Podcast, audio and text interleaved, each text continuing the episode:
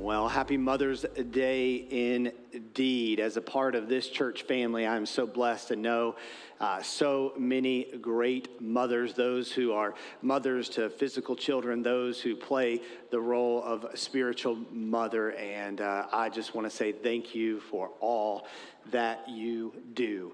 Uh, I would love to invite all of you uh, to join us next Sunday evening for our prayer night. Once a month, we have a prayer night on Sunday evening, and next uh, Sunday, we're going to be uh, having the opportunity to pray over uh, a few families that are dedicating the children that God has given them to the Lord.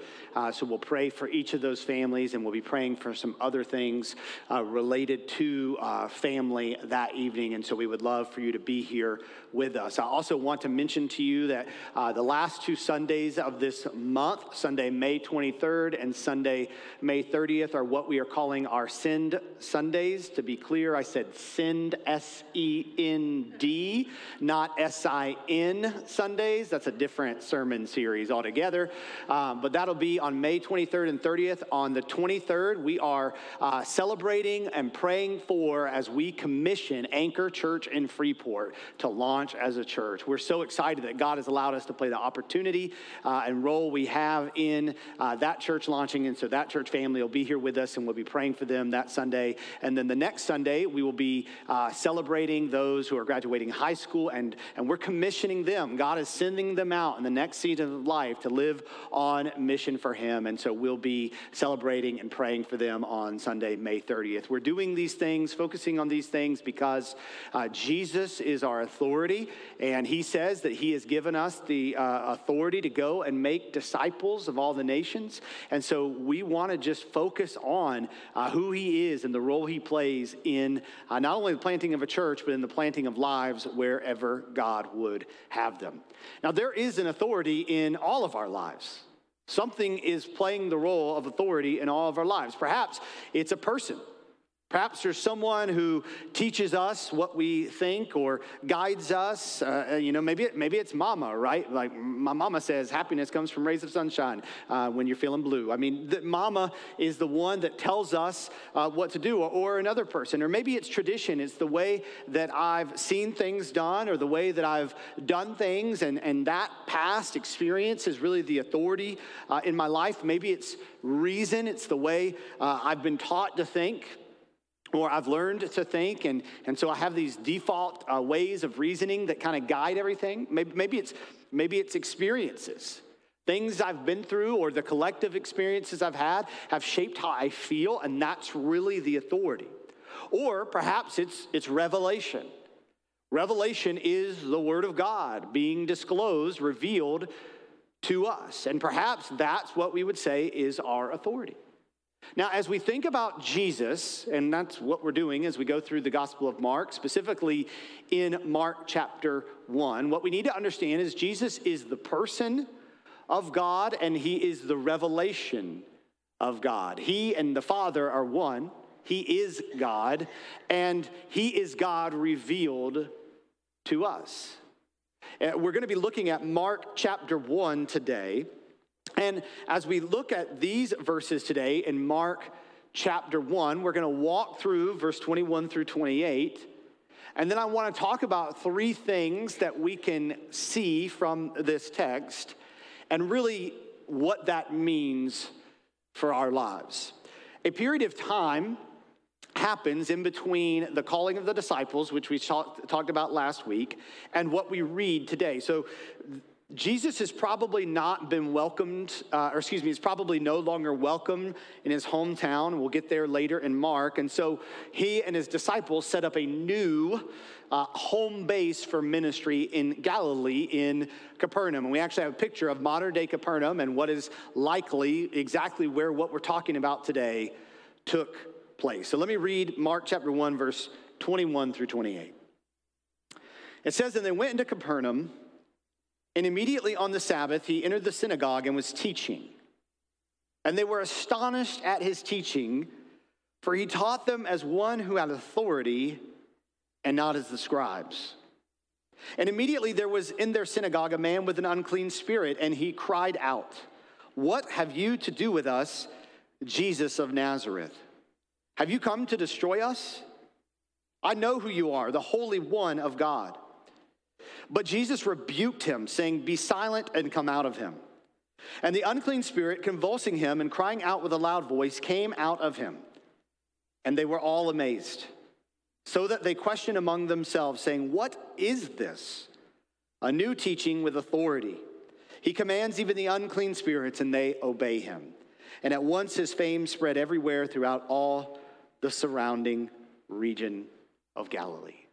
God, help these to not just be words on a screen Help these to not just be words on a page. Help these to not just be words that we hear, but help us to see that you have preserved this for us today so that we would encounter you and we would respond with humility. I pray this in Jesus' name. Amen. So, in verse 21, it tells us they went into Capernaum, and immediately on the Sabbath, he entered the synagogue and was teaching. Mark likes that word immediately. Here, it reveals the intent and the purpose of Jesus. As they arrive in Capernaum, he gets to work. And so he goes first to the synagogue, the remains of a limestone synagogue, which was built between 100 AD and 400 AD, actually remains visible today in Capernaum. And underneath the remains of this synagogue that was built between 100 and 400 AD are black basalt stones which have been discovered. And this was, these remains are likely the synagogue that we are talking about here in the Gospel of Mark. This is a real historical place, and this is a real event that took place.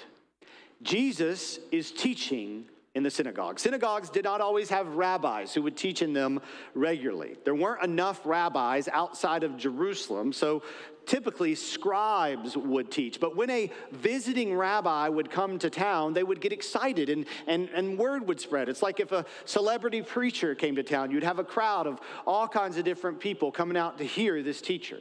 Now, Jesus wasn't one of these rabbis who had built a reputation as being a rabbi, but he certainly had a reputation that was spreading very quickly because of his teaching and because of what was being rumored, at least, to happen as he went from town to town. And so he was welcomed in the synagogue. And verse 22 says, And they were astonished at his teaching, for he taught them as one who had authority and not as the scribes. Now, the scribes and the rabbis pretty much did the same thing. They interpreted the law, they taught the law. But to be a rabbi, you really had to have some experience in this. You have to demonstrate some authority. There were often some other things that had to go along with being a rabbi, and you would develop a following as a rabbi. But again, typically a rabbi would not teach in all the synagogues outside of Jerusalem. The rabbis would do this. I mean, excuse me, the scribes would do this. And yet, when Jesus teaches, even though he's not a rabbi, he teaches as if he has the authority to fully interpret and understand the Word of God. In, in Luke's gospel, he says that his Word possessed authority. In Jesus, we have the Word of God. This shows us that in Jesus, we have the Word of God. Jesus is the person of God. And Jesus is God revealed. And therefore, when God speaks, when Jesus speaks, it is God's word. It is authority from heaven. But this authority was not just seen in the things that he said, but actually in the actions of his life. Look on in verse 23, it says, And immediately there was in their synagogue a man with an unclean spirit. And he cried out, what have you to do with us, Jesus of Nazareth? Have you come to destroy us? I know who you are, the Holy One of God. Now, the word unclean in the Bible, and specifically used here, is not a medical term, it is a spiritual term. It is referring to someone who, because of their choices, because of their lifestyle and direction, has now been possessed with a spirit that is evil, that is unclean, that is not of God. you can look back on documents from this day and really moving forward through biblical scholarship and understand that there was a distinction between sickness and mental disorders and demon possession. There's a difference. And so they would try to determine the difference because they saw those as two different things. I know that there are some in what they would call a more spiritual crowd who believe that every mental disorder is demon possession. And what I would say to you, with as much gentleness as I can say, is that is stupid. That is wrong.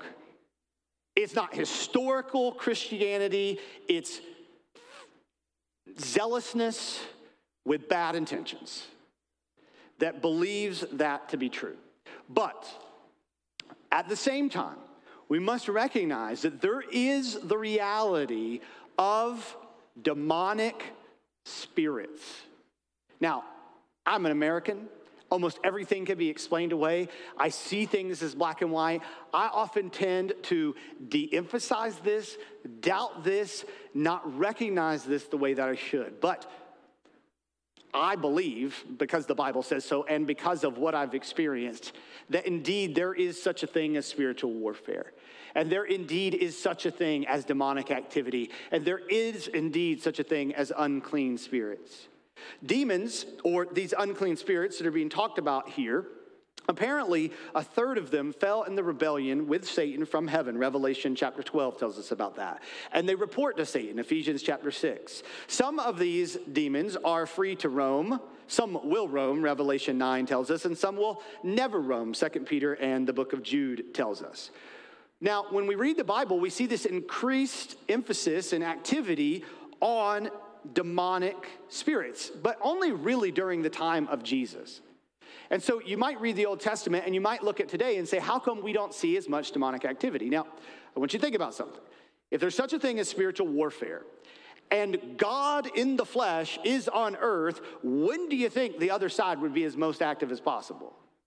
And so I believe that's why we see a heightened amount of demonic activity in the time of Jesus. Now, also, what I would say to you is that many scholars believe that there is actually less demonic activity today than there was during this time and before this time because of Jesus' victory and because of the power of the Holy Spirit in the lives of believers, which we'll talk about as we go on. Now, C.S. Lewis, in his book, The Screwtape Letters, says there are two equal and opposite errors into which our race can fall about the devils, meaning the demons. One error is to believe in their, excuse me, to disbelieve in their existence. The other is to believe and to feel an un, excuse me, an excessive and unhealthy interest in them. Again, I told you I struggle with this kind of stuff, believing, seeing this kind of stuff. But Clinton Arnold, the biblical scholar, says a servant of Christ can no more avoid demons than a gardener can avoid weeds. If you are doing the work of living for God, you will certainly encounter demonic opposition and activity. It's real. So it is a mistake to not believe in spiritual warfare, in the spiritual world, if you want to use that. But it's also a mistake to become obsessed with this. Now, why do people become obsessed with this? Well, I think it's the same reason that people become obsessed with theology, theology become obsessed with when the world's going to end, become obsessed with different styles of how we do church, because if we as believers are supposed to be sharing the gospel and strengthening each other in the gospel and the way we live our lives, what better tactic than to say, become consumed with this thing that makes you feel like you're being Christ like? But you're really not. Become distracted by these things that take you away from living your life on mission for God. And so I think there's a temptation to get obsessed with all kinds of things that tear us away from the primary mission of Jesus. Now, rabbis came up with four characteristics that described someone who was demon possessed because people would come to them and say, um, I think my mother in law is possessed with a demon. That was common. And maybe I shouldn't have said that on Mother's Day, but you know, it was common. And so the rabbis would have to like say, is she really demon possessed? Or, or, whoever else, my, you know, my friend. And so here are four things they would, they, would, they would use to determine if somebody was demon possessed. The first would be, are they active at night? Is this person active at night? Are they running about at night because, you know, that's when demonic forces are at work, when things are easier to conceal. Number two, do they hang out in burial places, tombs? Now, to us, we might say, okay, well, there's not a lot of people that hang out uh, around cemeteries, but it wasn't about the fact that it was a cemetery or a burial place. It was that it was a sketchy place, which wasn't policed very well, which was easy to delve into bad things. So, number one, do they hang out at night? And number two, do they try to hang out in sketchy places? Number three, they're immodest. They don't wear a lot of clothes. They're not very modest about how they appear because they don't care about what others think in that regards. And number four, they pretty much destroy and lose everything that is entrusted to them or given to them. That sounds a whole lot more normal. And like it describes a whole lot more people than somebody who's running around going boogity, boogity, boogity, you know? And they would really say, I don't mean to make light of that, but they would say those are indications that somebody might be possessed by a demon. Some things that I think could be demon possession are, is sex addiction, is drug addiction, is people who are filled with rage and anger, and possibly even people who are struggling, feeling sad all the time. Now, again, I want to be very clear. There are mental disorders that might cause some of this, so I don't want to downplay that. But I also want to be very clear that there are people who, by their choices and their lifestyle, have given way to unclean spirits, to demon possession, and perhaps are living this way because of that very reason. But either way, Jesus has authority. And so when he walks into the synagogue and he teaches, and this man with an unclean spirit comes up, he says, What have you to do with us? Now, the KJV, King James Version, says, Let us alone, but that's not actually what it says. He's saying, What, you, what have you to do? What is your business with us. He's either referring to the fact that there are multiple spirits in him. I don't think that's true. I think he's probably representing multiple spirits that are at work in the area. And he says, I know who you are, Jesus. You are the Holy One of God. Maybe this is an attempt to gain power because often uh, a tactic in, in, in, warfare would be to identify your opponent and s- say, I know what you're going to do. And he knows what Jesus is going to do because he says, As you come to destroy us.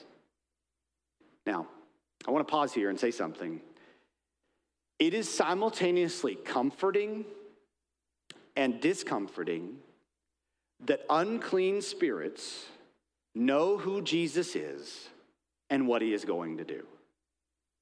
it is at the same time comforting and discomforting that unclean spirits know who Jesus is and what he is going to do. Here, here's why it's comforting they know he's going to win.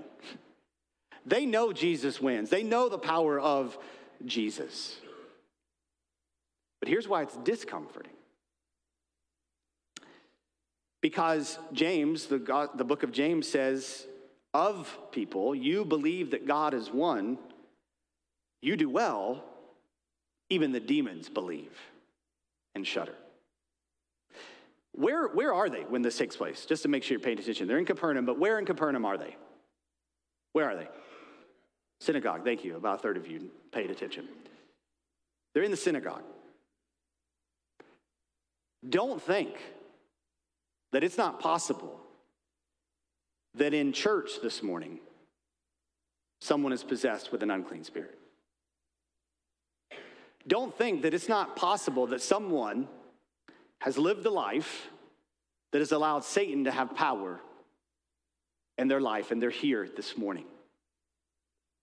And they believe Jesus is the Holy One of God. And they believe Jesus will win. But you perhaps have not submitted to Jesus. And here's what happens. Verse 25 says, Jesus rebuked him, saying, Be silent and come out of him. This is an enforced silence. He's literally saying, Be muzzled.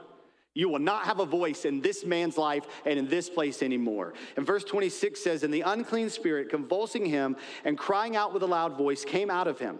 And they were all amazed, so that they questioned among themselves, saying, What is this? A new teaching with authority. He commands even the unclean spirits, and they obey him. And at once his fame spread everywhere throughout all the surrounding region of Galilee. Here, what takes place in this synagogue in Capernaum is Jesus teaches, not as a scribe who's teaching under the authority of a rabbi, not as even a rabbi, but as one who knows the very word of God and can discern it and communicate it. But not only is Jesus' authority on display in the way that he teaches, but Jesus' authority is on display because he has commanded this unclean spirit to come out and it comes out. And as we understand the authority of Jesus, and I know we might not fully understand or fully agree on demonic forces and how those are at work, but we understand the authority of Jesus. And as we think about the authority of Jesus, I want to emphasize three things and talk about what that means for us. First, everyone and everything is under the authority of Jesus.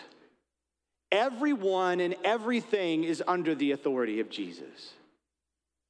There's an authority in our lives. What is it? What is the authority in our lives that is guiding us, directing us, is where we place our security. And the reason you need Jesus to be the authority in your life is because the authority of Jesus is real. Because the authority of Jesus is the only authority that lasts. If you are trusting in someone as the absolute authority in your life, it will not last. As a parent, God gives us some degree of authority over our children's life, but it does not last. And if they are trusting in us fully, then they have not answered to the God who has created them. If your spouse is the authority in your life, and by marrying them, you find your identity and your worth, and they become the reason you do everything in your life, it will not last, it will fail. If some religious figure, pastor, priest, leader, is the authority in your life, they are who you look to for guidance, it will fail you and it will not last. If you are trusting in tradition as absolute authority, it won't last. Styles, best practices, methods, they come and they go. Buildings, they come and they go. Rituals and routines will come and they will go. They cannot be depended on, they will not last. If you are trusting in philosophy as an absolute authority, it will not last. Societies are formed around philosophies, they create documents that govern them, and no society on earth will last. If you are trusting in a mindset, a way of viewing the world that, that you and maybe a group of people have adopted apart from God, it will not last. If you are trusting in your feelings as the absolute authority, they will misguide you and they will not last. Jesus' authority is real, it lasts forever. And it is God's grace. Listen, it is God's grace when you see this. It is God's grace when you see that a someone is not the authority.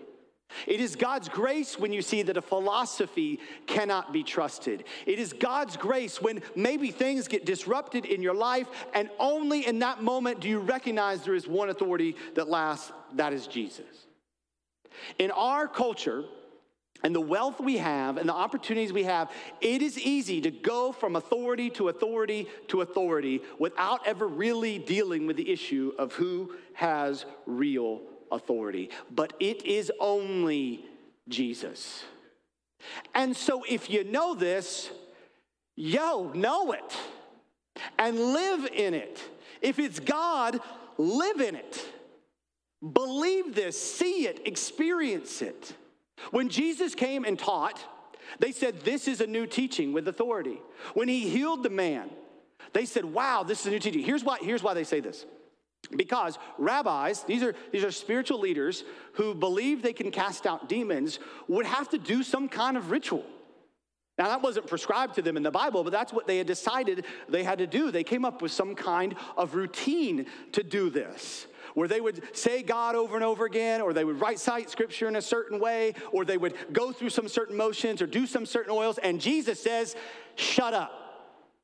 And he does, because that's the authority that Jesus has.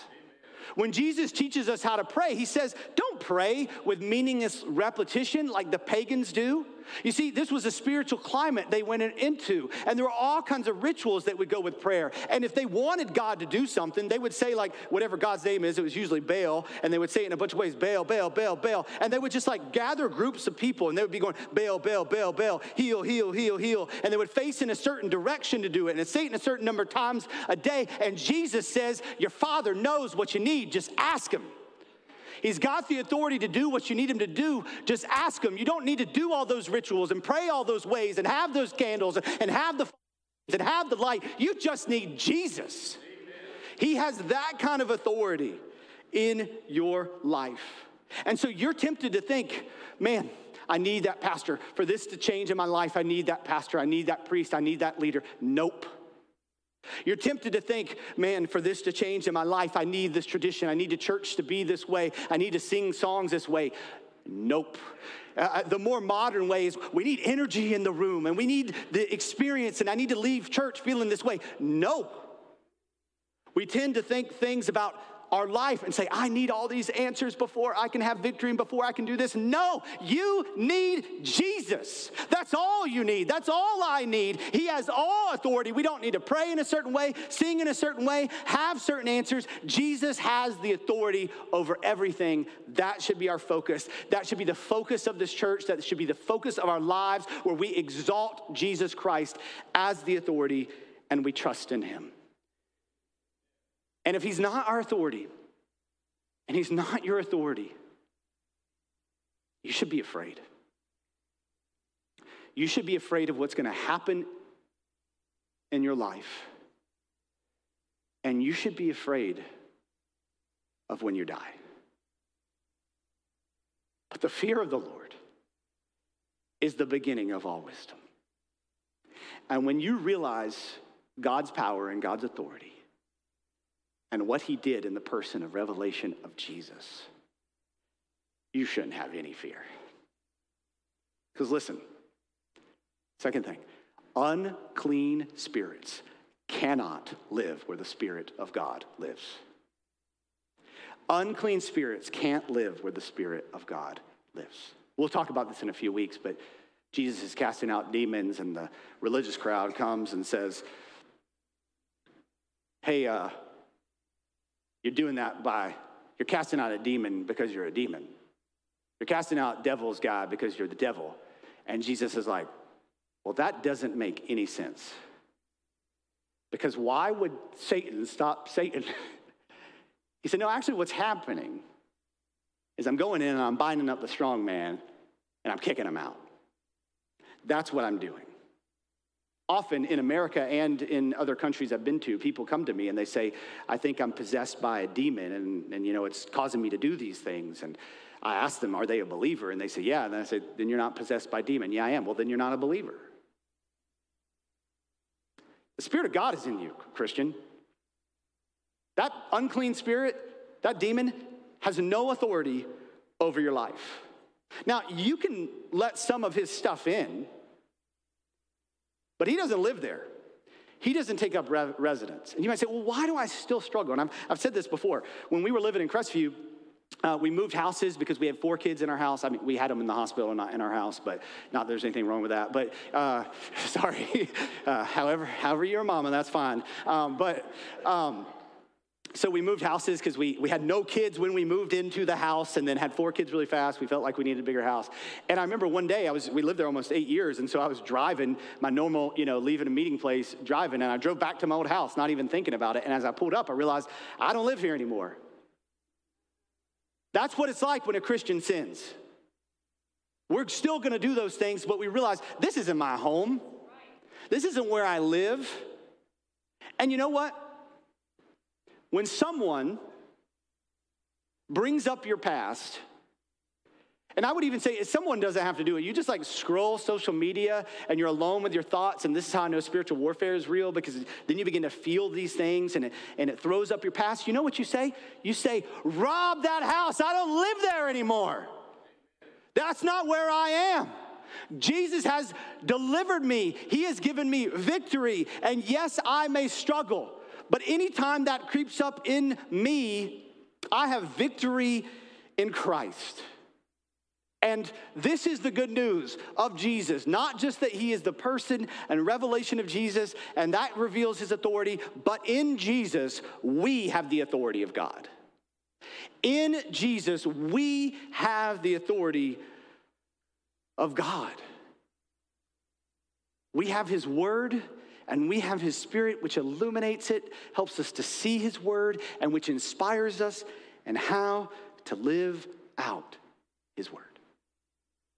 So I got a little more fired up than I planned to, but man, this is good. Jesus has authority. Almost all of us would either agree with this or say, yes, this is a good thing. So then, let me ask you this Have you submitted to the authority of Jesus? His authority is the one that lasts. If you believe that he has this kind of authority, then are you submitting to his authority in the direction your life takes? Yesterday, I met with a guy in our church. He's, he's, he's praying about making a decision about his career and just weighing the different options. There's a lot of things to flesh through anytime we do that often, but he's like, James, I just, I just want to live my life for God. I just want to do what God wants me to do here. I'm just trying to trust in Him. How encouraging. Like, do we really make our decisions about where we'll live and what job we'll take and if we'll take that promotion and whatever it may be with that in mind, as if Jesus has this kind of authority. When it comes to our marriage, who's the authority? Is it the picture of Christ and the church that Jesus has for us, or is it what I feel like I deserve? Or what I have read? Am I dying to myself in this marriage, or am I looking out for myself? Who is the authority in this marriage? When it comes to parenting,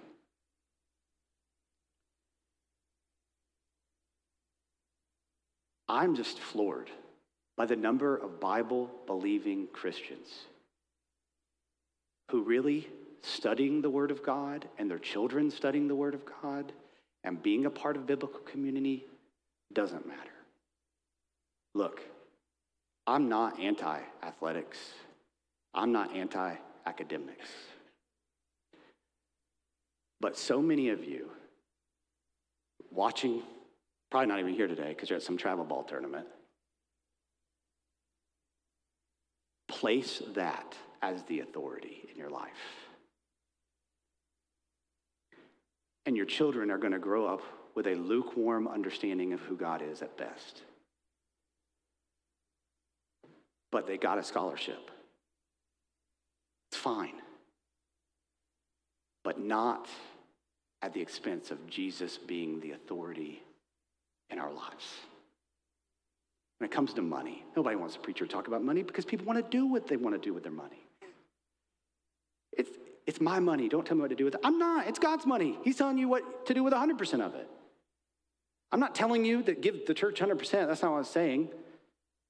But what I was saying is, he's the authority. We make all decisions about how we view money, tithing, because he's, it's his. Whatever it may be in our life, even when things aren't going our way, like when things aren't going our way, are we trusting in Jesus or are we saying, Jesus, do what I want you to do? Is he really the authority, even when it's hard that he's the authority?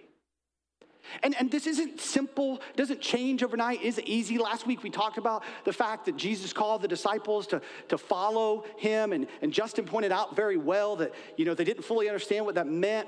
And, and so they're following him, and as you read on their life, like over and over again, we'll see this in the Gospel of Mark, like Jesus does something, they're like, oh wow, you're the Son of God. And it's like, you didn't know that when he cast out the demon? You didn't know that when he walked in water. And the whole point is that that's what God does in our lives as we trust him. The more we trust him and see him as the authority, we realize you really are the authority. You really do have authority. You really are the Son of God. And so we live our lives to that end. And so, will you live your life to that end? In John chapter 6, Jesus is teaching with authority and it tells us in verse 66 after this, many of his disciples turned back and no longer walked with him. So Jesus said to the 12, Do you want to go away as well? And Simon Peter answered him, Lord, to whom shall we go? You have the words of eternal life, and we have believed and have come to know that you are the Holy One of God. Many say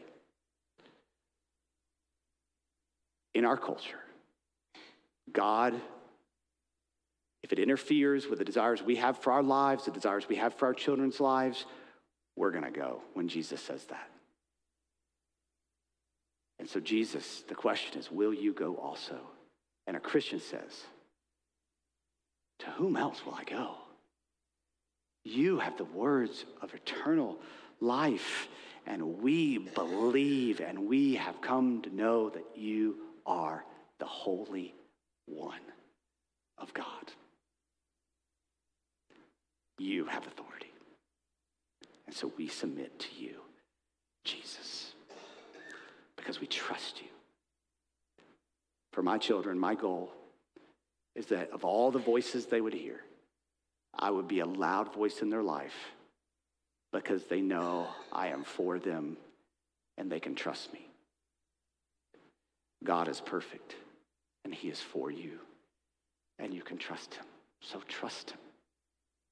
The invitation today is whatever area of your life that you are not submitting to Him in, trust Him.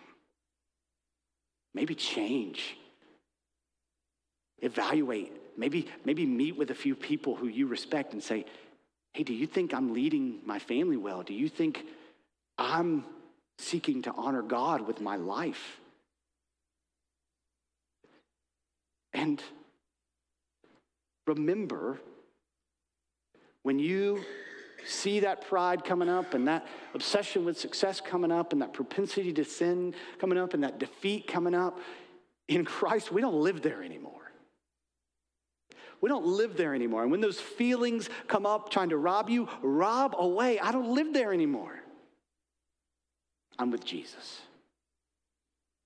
And maybe today, Jesus isn't the authority in your life. And Jesus is the person and revelation of God. And all will acknowledge that he is the authority one day. But what I would say to you today, as you think about him being the authority, the person and revelation of God, realize what he did. He came, he died on the cross so that all of us who rebel against him could be made right. And he rose from the grave, promising us, promising us resurrection life. Pray with me. Jesus, I pray that there's somebody here today that is believing in you, is submitting to you for the first time, Lord, that they would not leave today without talking to the friend or family member that they came with, that they would come and talk to one of the pastors, that they would text the number that's going to be on the screen at the end of the service, God, that they would just believe in you. If there's somebody here today who's wrestling through some of these things and they need somebody to talk with, that they would, they would do that because they want you to have authority. And that we would all examine every area of our life and ask, is Jesus the authority? And if not, I repent. And if so, I double down on living for Him and trusting Him. Have your way in our hearts this morning and have your way in our lives this week. Pray this in Jesus' name. Amen.